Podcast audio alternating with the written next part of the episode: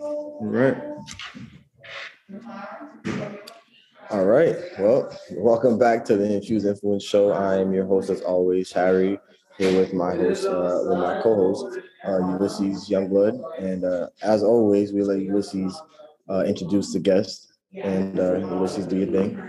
Absolutely. So today we have a special, special guest. It's definitely an honor to have a leader in the cannabis space and, um, you know, basically just someone who supports uh, social equity in the space and someone who's a, a young go-getter. I mean, we see, and it's very common around the space uh, for people to, especially in political uh, positions, to be a little bit disconnected from what's really happening. And I felt like this guest that we have today has been very connected to the cannabis community and what's going on with uh, politics and regulations, not only here in Massachusetts, but across the nation.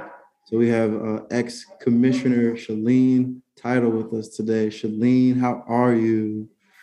Thanks so much for having me. I'm a big fan of yours, a big fan of Major Bloom, um, and I really appreciate everything that you do to keep the community informed. And thank you for saying that about how I try to um, stay connected, because that really has been a top focus of mine. So I appreciate that. Oh no, and it's not a try. You are you are doing for sure.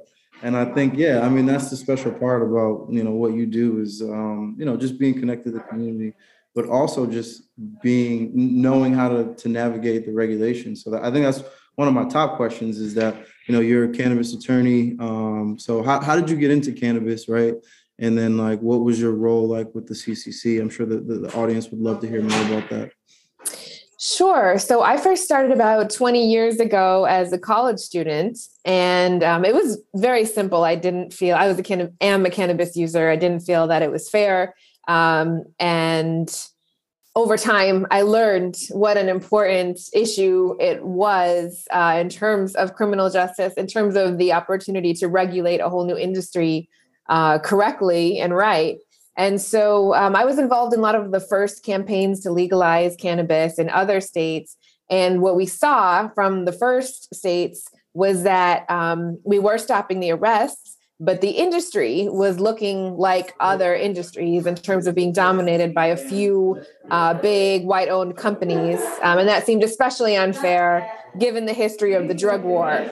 So I was working on trying to uh, make sure that Massachusetts law would be different when I was tapped to apply to be one of the first commissioners in Massachusetts and help implement our legal marijuana program here. So I've done that from 2017 to 2020.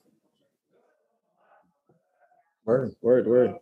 Um, so what has been your involvement? I know that you're an ex-commissioner. What was that like doing that that role and how did you, you know, make it a little bit less of a disparity when it came to the bigger companies and you know the mom and pop shops like us here? Well, it was a huge opportunity, you know, to get to do something for the first time in the same way that um, Major Bloom and others have been pioneers, you know, opening some of the first stores. For us as regulators, um, you know, I just couldn't say no to that opportunity because you do something once, right? And it's like, it's going to stay that way for a hundred years unless somebody specifically goes and changes it, you know, which is a lot more work. So in that way, it was exciting. It was also, I would say, um, quite awful and dramatic, honestly, because I was one of five commissioners. I was the only person of color. I was the only one who voted yes on legalizing cannabis. Um, and I was the youngest. And so it was a very difficult position to be in. Um, and I also found that after feeling like tokenized the first few months, I became very vocal in the media and on social media and that did get kind of um, the change and attention that i wanted but it also made you know the work like pretty tense. Um, so with all of that background i think that we did do a really great, job making sure that racial justice is at the center of the conversation when we're talking about implementing marijuana legalization in massachusetts and nationally um, as it should be and we are starting to move from the generalities to uh, the concrete specifics and the feedback that we're getting from people like you so that as we work in you know states like new york that are just starting out and as we're working on federal legalization that we're able to make a lot of improvements you know and the big ones are making sure people have access to capital making sure people have access to property and trying to um, make the barriers more evidence based and when i say barriers i mean things like the security that you need. Do you really need you know multiple cameras on one plant? Things like that. Um, when we make them more evidence based and not just fear based um, then we make the whole thing more affordable and accessible. Um, so i just had a quick follow-up. So you talked a little bit about how you um, you know made some noise in the media and social media. Um, I happened to watch one of the videos I think you did with uh, uh, Channel Five. It was one of the one of the more local channels around here, um, and when it was in 2019, and at that point they had said there was no black owned um, dispensaries at the time. So from that interview in 2019, or from 2019 in general, how different has the landscape looked in your opinion and how far do we have to go? So you know from my perspective every black owned store that has opened is a huge victory you know especially knowing all of the obstacles that you've each had to overcome. Uh, so i think since then um, for me we've made a lot of progress you know just knowing how hard fought it is to have you know now a whole group um, but of course, not not enough. You know, nationally, four percent of marijuana stores are black owned. You know, and I, I imagine it's a, it's similar. You know, in Massachusetts. Um, but I think the good thing is we have now five years of data where we can talk about what the barriers are, but also what has been helpful. And I think that creates more of a path for the current commissioners and the current of activists to know exactly what they're advocating for. Um, I think that what we've done with delivery uh, has been a huge step forward, just allowing uh, social equity program participants um, to be the only ones with delivery for at least three years. Now we have a path forward. Perhaps we can do that with other types of licenses, or perhaps we can do that, you know, in in different states. Um, and so it's a combination of continuing to try um, new things and also making sure we improve and stick with what's working. Mm, yeah, I just want to interject on this delivery stuff. Man, it's been difficult. I'm going to tell you, and I and I say this because our inspector who calling me just looking for more stuff, and I'm like, I sometimes feel like you guys don't want this to happen, like what you're looking for, especially knowing the inconsistencies and some of the other people who are in the equity program and like what they have to go through. It's not consistent. So like, you know, and I don't think it's just exclusive to delivery, but like, you know, I'm thinking about just the consistency across the board of just licensing in general. Um, I don't want to go on a tangent, but I'm like, you know, what are ways that even though we moved the needle, like how can we still improve? Like in your opinion, especially being inside the commission for you know three and a half years. Yeah, that's really interesting. I think um, one of the concerns I always had as a commissioner was that um, I felt there was conditions that could lead to a lack of consistency. Namely, you know, if I asked a question about something that wasn't uh, in a regulation, you know, I didn't have ready access to hmm. um, a written, consistent way, you know, that that it would be enforced. And of course, that does lead to inconsistency, and that leads to typically uh, inequitable enforcement. You know, and and it just happens that things tend to be um, inequitably enforced against people who have less resources, you know, and it's not as easy for them to uh, deal with it. So it is an equity issue to talk about inconsistency. Absolutely. So I, am glad you bring that up. I think in addition to participating in uh, feedback processes and regulatory processes, um, it's very helpful to form peer associations you know and I, i'm sure you can give examples of this where you've been through it once and you help others um, so that they know what to expect. And it's almost like you're um, addressing that inconsistency yourself. Yeah, no, that's great. I mean, that's every day at this point. It took us four years to get here. It shouldn't take the next four and a half, maybe even more. Shouldn't take the next equity business that long. You know what I mean? Just given the experience here. So I love I love that point because I say that to people all the time. We all share experiences, and that's important for sure. Mm-hmm. Um, so I happen to just, you know, I do a little bit of research on everyone. um, you happen to be the CEO of a company. I don't want to say it wrong. Parabola Center. Parabola Center. Okay. See, I knew I was going to mess it up. I knew. Everybody um, says parabola. good try, though, bro. Good try. um, can you please explain to uh, explain to us what that is and your role in the company? Yeah, so it's a nonprofit. I started last year when I left the commission. The first thing that I wanted to do was just write down, you know, everything that I had in my head that I thought could be helpful. So I partnered with the Ohio State University Drug Enforcement and Policy Center and I wrote a paper with them on social equity that's 10 pages. It's really concrete and practical and um, it's meant for anybody who cares about social equity to just understand um, without needing all of the historical context, just like what do you need to know right now and, and what can we do that's helpful. Um, and so people can find that on my website, shaleentitle.com. But then I also felt that in addition to like academic papers, I wanted some room to, um, I guess, be experimental in my thinking because I feel like up until now, states are really copying off each other. And we have so many totally arbitrary rules. Like states that have home grow you can grow six or 12 plants usually. And that's just something that you know someone made up 10 years ago you know and we've just stuck with it or we've been reactive. So the purpose of parabola center is it's a drug policy focused think tank. It's definitely equity and justice centered um, but it's an opportunity to come up with new ideas. Um, for example congress could potentially only allow marijuana businesses to be worker owned cooperatives, for example. You know, there's so many ideas that we haven't even begun to scratch the surface of uh, to make this a better industry. And um, the other thing that I want to point out about Parabola Center is that I do feel a lot of the thinking now uh, in marijuana uh, policy tends to be supported by the same um, kind of bloated interest groups, in my opinion. So you don't see a lot of independent thinking.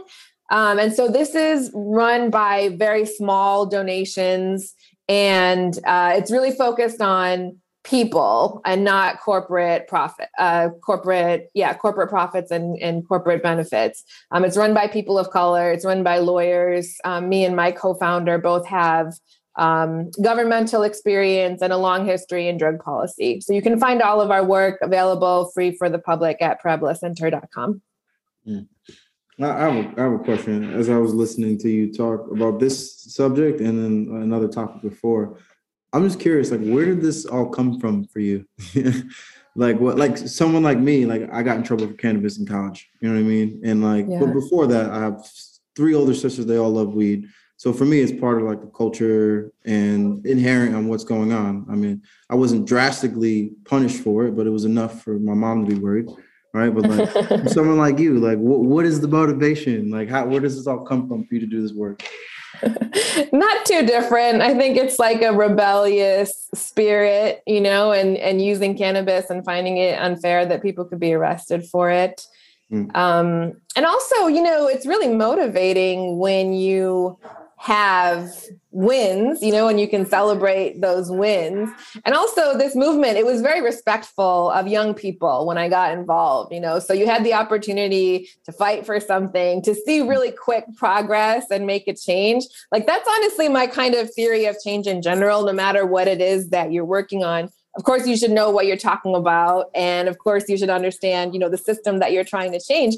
But if you have fun and you celebrate your small wins people are going to come back and keep working with you. I kind of think that's the most important thing. So that's kind of what kept me in it was just how much fun i was having. Mm, no that's that's great. And just talk about the small wins i love that without a doubt. What are some of the challenges that you ran into in all your experience even with the ccc the biggest uh, big resistance to change for mm. sure um, within government because the government just has this inertia that um, you want to do the least possible and mm. particularly in massachusetts so i don't know how much you talk about um, massachusetts specific politics on your show Um, but I feel like it's very unique to Massachusetts that we have this total lack of transparency in our state government, even though you know we're seen as really progressive. Um, our state house is is quite dysfunctional, so that was a major challenge for us. Um, I think it was really hard to watch. You know, in 2016, we had this groundbreaking law. We were the first ones to pass a statewide equity mandate. And then, you know, over the next five years, we're watching Illinois and, you know, all these like states that are not considered to be as mm-hmm. progressive as us. They have loan funds. They are their governors are expunging you know thousands of convictions at a time. Mm-hmm. And we're still here like stuck in 2015 that was a big big challenge to just not see us you know catching up with other states. And it's really it's really tough when the legislature and the governor are very like anti-cannabis frankly yeah, I mean, I think it's extremely important what you do and your center does in general. Um, me myself, I'm extremely like I just got into industry when I started working here, um, and I kind of, I mean, especially the location that we're in, we really see a lot of the different side of the city that I grew up in, um, which really kind of moved me to really do like more expungement clinics, and we're trying to organize. I mean, trying to do my first one I ever did in my life, so I'm trying to figure that out. What is some advice you would say to someone like me or somebody else who has the passion to try to help people that's been marginalized by this um, with expungement clinics and stuff like that? I love that question. I mean, you're doing it. Um, I know I've seen people who um, come from the community do way more successful expungement clinics and the like than those that are um, you know funded really well or you know have a ton of lawyers because the most important thing is the outreach. If people don't show up and people don't have that um, trust you know to come to the event and that you know you're there to do something useful um, then there's no point so I think a little bit going back to my last answer, I think if you can make the event fun, you know, and make people show up who otherwise wouldn't, that is really helpful. And then you can get have a sense of like people wanting to come back and wanting to get involved in what you're working on. Um, and then also, you know, partnerships are really important. I think um, there's a lot of great companies that are always willing to sponsor those types of events. Um, we did a lot of work at the commission to additionally incentivize them by making sure that if you're a business, if you're a cannabis business in Massachusetts, you have to be doing something that has a positive impact on um, disproportionately harmed communities. So, you know, a bunch of, of businesses teaming up together um, is helpful. Uh, what do you think are the most, um, what advice would you give to someone who's doing that for the first time? Um, I would say make sure you have the right people with you, a, a team the people who are actually going to help you get it get it through. Um, I'm still, you know, at this point trying to find the lawyers because I mean I only know so many people at this point. But I mean, just make sure you have the right plan. I mean, for me, the plan for me is to also be able to help give education on the social equity program. Um, I didn't know about it until I started working here. Even when I started working here, I didn't really understand until I was in it every single day. Um, and I feel like the information is there, but it's kind of, I don't want to say it's hidden, but it's not easily accessible to everyone. Um, so that's kind of where I want to go with it. Cause I mean, if you really, if you really have passion for cannabis and you're good at it, you should have the same opportunities as anybody else who can easily find information. Yeah, that's really good feedback. I think it's helpful to, um, as you said, to try and do more than one thing with each event, uh, because while people are there, if you can give them information about things they information that they don't even know that they need, you know, that should keep them coming back as well. I mean, so where do you think that? How, how do you think is the best way to help people find that information? Because, I mean, I um, did like I did like an application here for like a you know social equity program stuff like that. Um, knowing like their cutoff dates, where can people find that, and how can we make it more accessible? So the original source of the information um, in this state is masscannabiscontrol.com. But I think um, what's really useful and my favorite thing about a lot of the community groups is that they have the ability to really translate that information. And actually, you know, government agencies, um, they're very limited in how they can disseminate information because it has to always be in like this perfect legalese and it always has to be, you know, sent out in a way that's fair where you can't be accused of, you know, being you know favoring one community over another and so agencies i just learned this when i was at the commission they're really dependent and they want nonprofits to kind of like translate that information and make it more digestible um, and put it out there so one of the um, one of my favorites locally is Equitable Opportunities Now. That's a group that I co-founded in 2016 or so. Um, that's a good place to go. Mass Recreational Consumer Council as well. Um, Elevate New England um, is a women-run organization that does a great job disseminating information from the commission. Um, you, you guys probably have more that you'd add. Um, I mean, a lot of the ones that you said, that's the ones I look at. I I know that the uh, CCC in general has just been able to. I mean, I looked on, I saw on LinkedIn that they're actually um, making it accessible on their website to be able to see those type of things. So that's some of the stuff that I look at myself.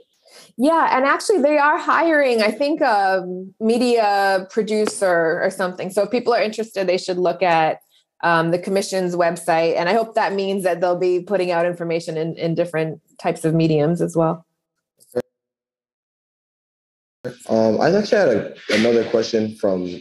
So I, I mean, I was on LinkedIn. I since because I work here and we we post everything cannabis. I see a lot of cannabis stuff. Um, I happen to see an article of someone talking about how I don't want to say damaging, but um, environmentally unfriendly it is for our um, containers for our pre rolls and um, just all of the containers that you know contain the cannabis in general. Packaging, um, yeah. the packaging and everything is very excessive. Yeah. Um, can you kind of explain the reasoning behind that and if there will ever be a change? Because I don't see it that difficult in, in you know other industries, alcohol, for example. Yeah, I think you're right. I think it's really excessive. It's like when you um when you get takeout and it's like in foil and then it's in styrofoam and then it's in a paper bag. It's like you don't need to have all of these different layers. And I would say um at the beginning I talked about fear-based regulations. I think that um, that definitely plays into how environmentally unfriendly the marijuana regulations are because um, you know they wanted to be child proof they wanted to be you know labeled um, with you know you guys know these like very very long excessive labels. And so yeah that that really just brings uh, environmental concerns unfortunately to the bottom of the list. And my sense is that over time you know that'll get changed i hope now that we have all of this data that shows that um, you know those things aren't necessarily needed. But it's a it's a really it's a really tough one right? Because nobody wants to be the decision maker who says oh actually i don't want you know this to be childproof and then you know they're going to feel responsible if there's an incident. So th- that is quite political unfortunately. Mm-hmm. it seems especially going to the packaging that some of it makes sense right? Like child resistant on edibles kind of makes sense. Yeah, that, that, no, that's a fact. That's a fact. Yeah. That's, well, that's flour, flour. If a child eats a, a flour, eh, you know what I'm saying? Like, what's the point behind putting that pre roll in a in a child resistant tube? You know what I mean? So, like, you know, that kind of leads to a question of like, obviously, it's a state regulation, and aside from environmental, is there any state that is doing kind of cannabis regulation? The like leading the right the right way. You know what I mean? And, and it's all in its entirety. In your opinion, Shirley, you think?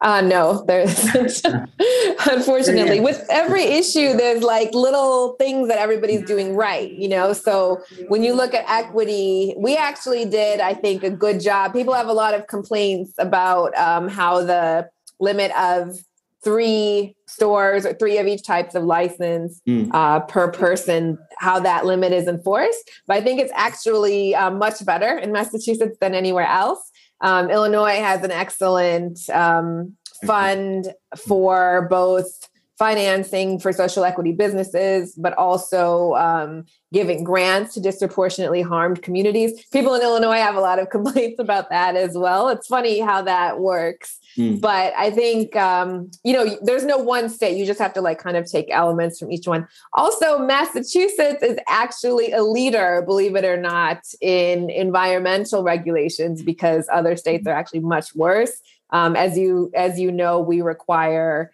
um, in the manufacturing and cultivation, uh, our environmental regulations are actually more stringent um, than most states. Mm. That's on the that's on the growing side, uh, uh, basically power consumption as exactly. opposed to packaging. exactly, exactly. Mm-hmm. Yeah. Um, I just had a question. Is there any way? So, I mean, a couple of us were talking about this other day because we kind of had the same kind of conversation, um, and we were trying to see if there's any way to kind of be able to have the customers return some of the packaging and like recycle mm. them. And it's a business model, bro. is that is that is that is that people people do that? Is that a possible? I never. I mean, we never did it, so I don't know if that's even a thing. I've never seen anybody do it. Um. Yeah, you, you know, I. It. I don't. What? I don't know off the top of my head. I mean, it seems like a very good idea on instinct. Yes but you never know with the commission. I mean, I mean honestly, like they will take they'll take the best idea in the world yeah. and find a reason to say why it's not allowed. Well, so I'll, I'll tell you, we work we work with a company uh, like the pre-packs, the chillums. Yep. You know, and we had discussed. Are you familiar with those, Shailene? No, so they're little like multi-hitter chillums, almost like a little bong, but they're. I mean, glass. I know what a chillum is, but not that particular one. Yeah, yeah. So they're glass, and essentially, um, yeah, we had dabbled with the idea because we do have a, we have a dishwasher here collecting those, as long as they don't have cannabis in it, right? Because you're not supposed to have open containers. Well, you're right, Harry. No one has done that. I think there well, are ideas around. Well, that's what I'm saying. You said the open container thing. Can the customer actually walk back in here as long as there's no cannabis in it. Okay, as long as no can. Okay, so I think that was what the, what the question probably would surround by. Right, right. right. Okay, okay. That that's that's a business model, bro. That's okay. No, I didn't know. That, that makes sense. That makes sense. we don't have that. Well, yeah. that's why I was hesitating because that came up when we had our social consumption working group, and we were mm. talking about if we if we served in the cannabis cafe one serving, um, and we didn't want to do it in disposable containers, all the issues that would come up with um, reusing glass or reusing even you know plates people had concerns about i don't i don't even fully understand the concerns but that's why i hesitated because i pictured something like that coming up. Yeah no no that makes sense. So you, you brought up social consumption um, i, I kind of want to go back because you know a lot and this always happens with conversations with people who are high level with cannabis but like just for the audience you know remembering you know this radio show they might not be as well versed can you you mind explaining like what the social equity program is, what the positive impact plans are, and diversity plan, and where that came from, basically? Absolutely. So, taking a step back, uh, social equity in general is the way that we define the goal in Massachusetts to make sure that those communities that were harmed by the prohibition of marijuana, namely Black and Brown communities and geographic areas as well, that people from those communities um, are benefited by legalization, um, given all of the targeted harm that they suffered. So that's done in a few different ways. Under the formal social equity program, uh, either business ownership or workforce development, if you're looking for a job, or um, management, if you're interested in progressing in your career, all of those things um, are taught in a series called the Social Equity Program by vendors who work for the commission. And you can apply for that at masscannabiscontrol.com. You can qualify either through residing in a certain area that's been designated as disproportionately harmed, or if you have a drug conviction or your parent or spouse has a drug conviction. So that's a social equity program. In addition, the commission requires that every cannabis business participates in this goal by having a plan to positively impact those communities. And so we allow for some flexibility and creativity in how they do that. Mm. Um, many give donations to um, businesses with the same goals or charities. Um, many hold their own expungement clinics. Many have mentorship programs um, to give those intangible benefits to other businesses that are going through um, the same process. And then we require that every business has a diversity plan as well to make sure that people of color, women, LGBTQ uh, members of the community, people with disabilities um, are all included and welcomed into the industry as well. That's amazing. So, how does that differ from the diversity impact plan versus the positive impact plan? Because, yeah, it seems like sometimes they can be, you know what I mean? But obviously, the state requires them as two separate things. Great question. Right. So, the difference there is whether we're talking about general diversity or if we're talking about specifically the communities that have been harmed for the drug war. For hmm. example, I'm a person of color. I am of Asian descent. I'm also a woman. So I come under these traditionally disadvantaged communities. I would be included in a diversity plan. However, neither of those groups have been disproportionately harmed by the drug war. I'm not black, I'm not Latino, I'm not, you know, a young black male that was pulled over. Those are the communities that positive impact plans are meant to benefit. Mm. And I think it's really important that we keep those separate and that we don't conflate them because mm. we don't i mean diversity is important but we don't want to mix things up by conflating the communities that have actually been harmed by the drug war which are very mm. specific communities. And we don't just bring in you know every marginalized dis- disadvantaged community into that concept of social equity and repair. That's great. That's great i appreciate you breaking that down because there's just so much you know what i mean to like even just dive through. And sometimes you know visiting these facilities you might talk to you know, bud tender or sales associate or someone that works in the cultivation. And they're like, oh, we're part of the equity program. We're an economic empowerment business. They could be working for this facility for so long. And they're like, what's that? like, you know. Yeah. Actually, every time I go to a dispensary, I ask, um, you know, what products do you have that are made by social equity businesses? Right. And, you know, they, they rarely know what I'm talking about. I'm like, right, that's okay. Right. So even inside, I mean, almost like what Harriet said, he didn't know about it until we started working here, but that's because you know we fit into a certain criteria where we believe in that we preach we preach about you know teach about it and share it share it with people but i don't think that's the same sentiment around the industry for everybody. Mm-hmm. um, so i'll just ask the big question that i mean i get all the time. What's it going to take to make this federal Ooh, make... she's a great person to ask this. That's why I asked. Five years, please. all the experts have been saying five years for the last years.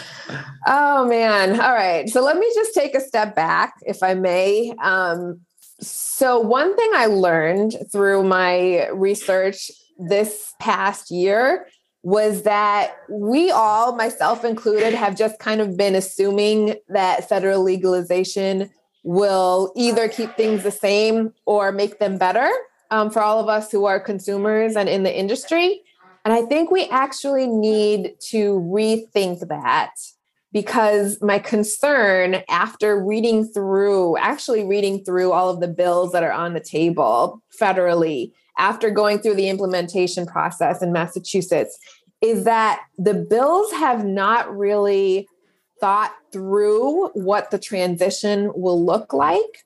And they haven't used the evidence from the past five years of state level legalization and if it if federal legalization passed and we don't like what it looks like in 5 years, there's nothing that we can do to undo it. So I actually really caution people um, to be a lot more intentional about what federal legalization will look like. Um, and so, to directly answer your question, I'm not as upset about how long it's going to take. I do think it's going to take a while. I think that we don't have 60 votes in the Senate. I think that, you know, after the midterms, it'll be even less likely than it is now. Um, so it's going to be quite some time before we see federal legalization. But I think we need that time to really write a proper bill that implements all of the lessons that we've learned. And in the meantime, we might see something intermediate. Um, for example, the Safe Banking Act, uh, which would have let um, businesses work with banks that would create a safe harbor for banks. And we can improve that and make it more equitable in the meantime. So that time before federal legalization will be very well spent and very needed, in my opinion. Hmm. Yeah, the, the part about the banking is I feel like that's like the biggest thing because like people walking here every single day with a credit card and really want to buy cannabis and just can't. So if I mean I feel like that would be a small victory. And I feel like from what you're saying, and now it makes me feel concerned myself.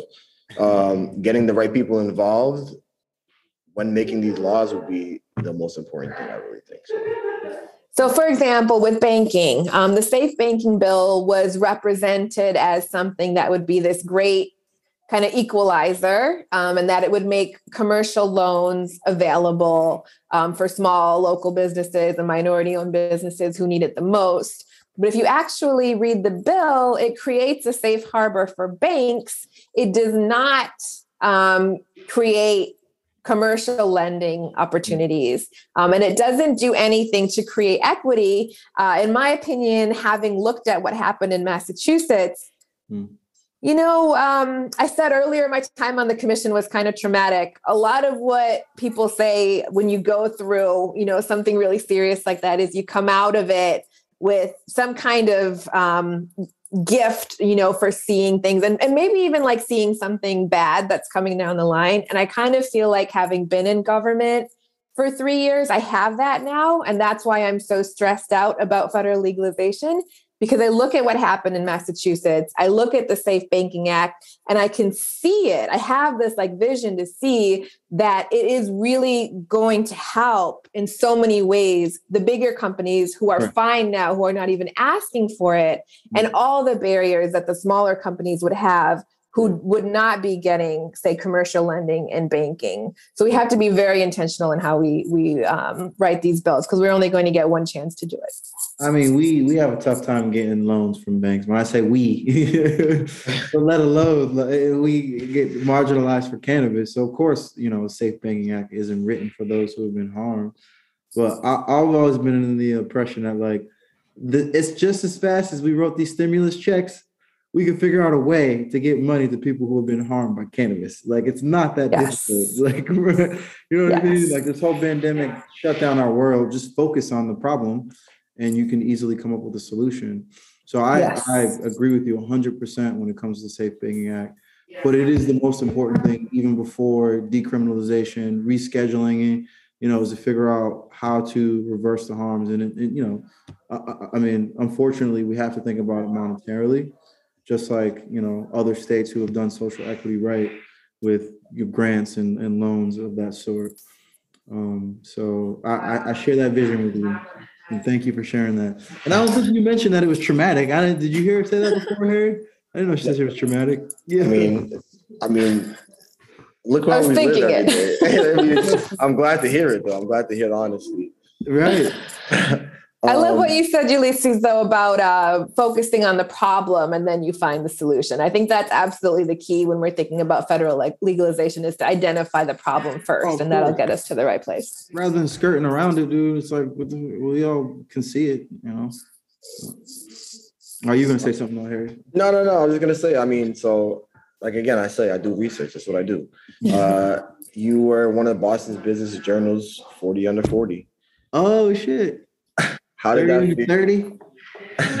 um, how did that feel? And what are some of your best, your, your favorite accomplishments um, within this industry?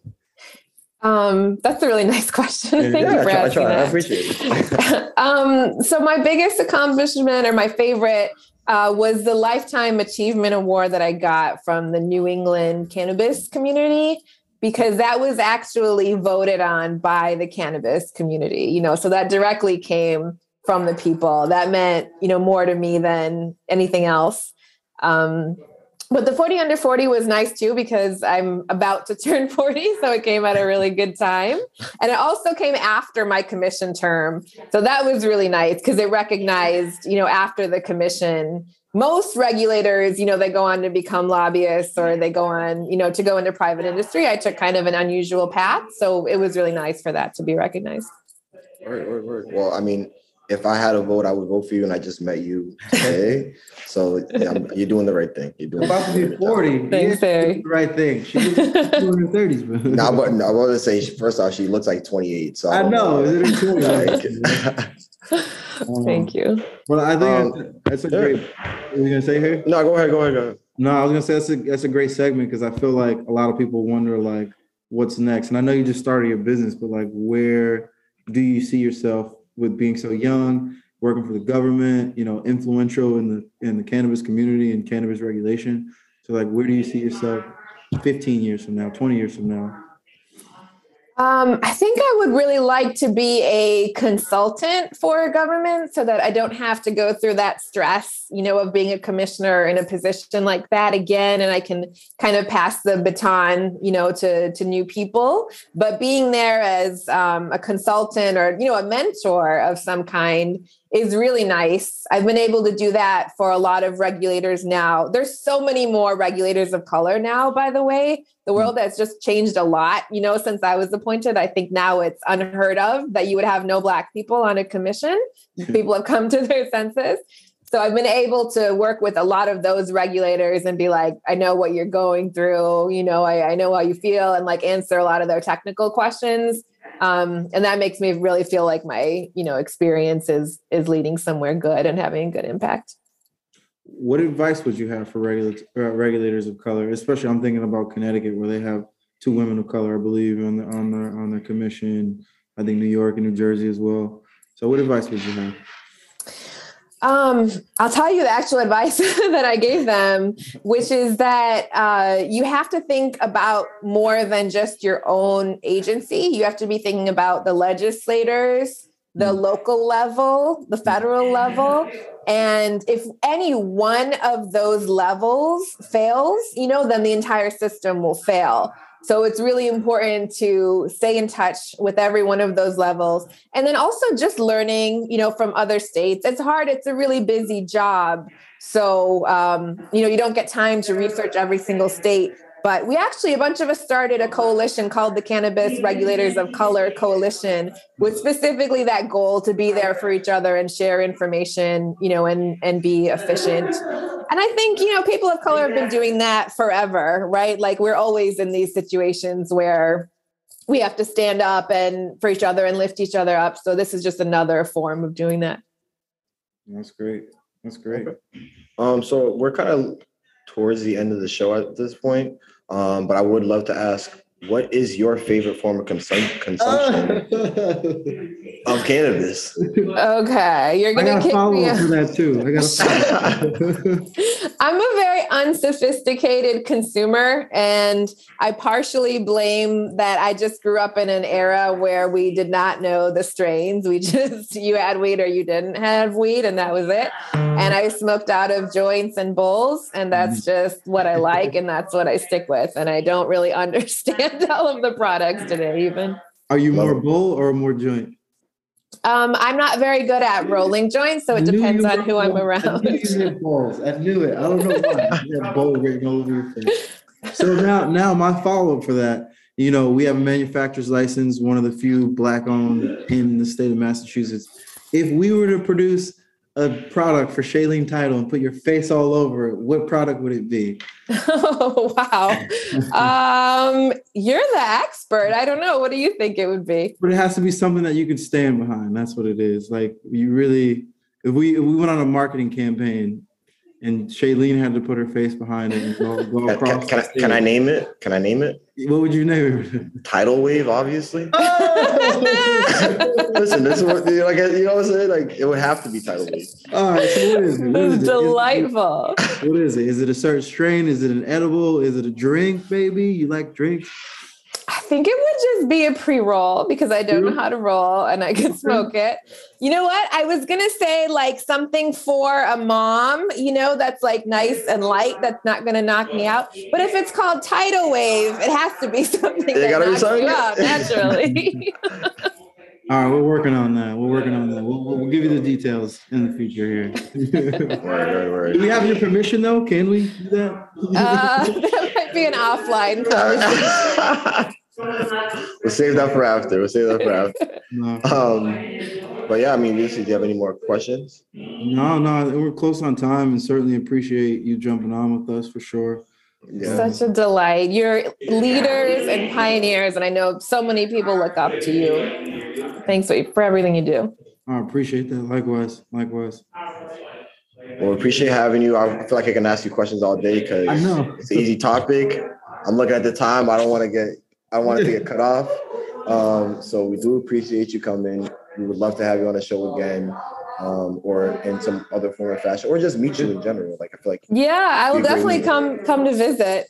perfect, Absolutely. perfect. All right, we thanks look so much. See you soon. Thanks again. Thank Take you. care. All right, we'll talk to you. All right. Bye.